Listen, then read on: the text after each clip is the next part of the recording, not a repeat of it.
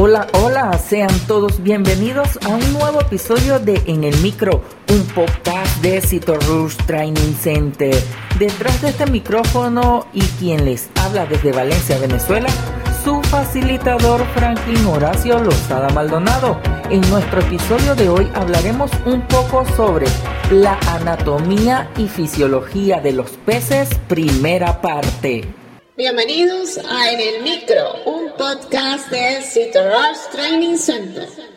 Ahora, un momento de publicidad. Este mensaje llega a todos ustedes gracias a nuestro patrocinador Rush Training Center. A lo largo de tu vida, tú eres lo que aprendes, lo que compartes, lo que te esfuerzas, lo que sueñas lo que te apasiona, lo que te inspira. CitoRush TC es tu plataforma de educación a distancia, la marca de un citolover de corazón. Sigamos aprendiendo juntos.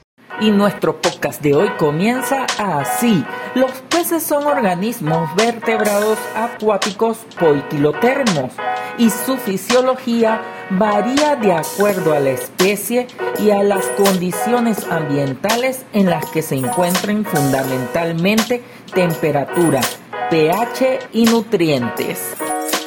Como regla general, los peces presentan una forma hidrodinámica, son más largos que anchos y aplanados lateralmente que les permite desplazarse sin dificultad en el medio líquido donde habitan, recubiertos por una piel mucosa que los protege y lubrica, con o sin escamas y que están provistos de aletas como medio de locomoción.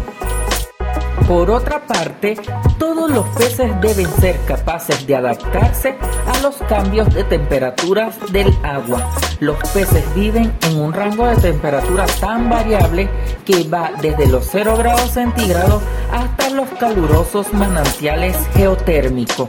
Cada especie debe vivir en su particular rango de temperatura.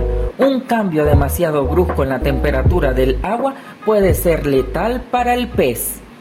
Y si te gustó este episodio de En el Micro, la mejor manera de apoyarnos es que compartas este podcast con tus amigos.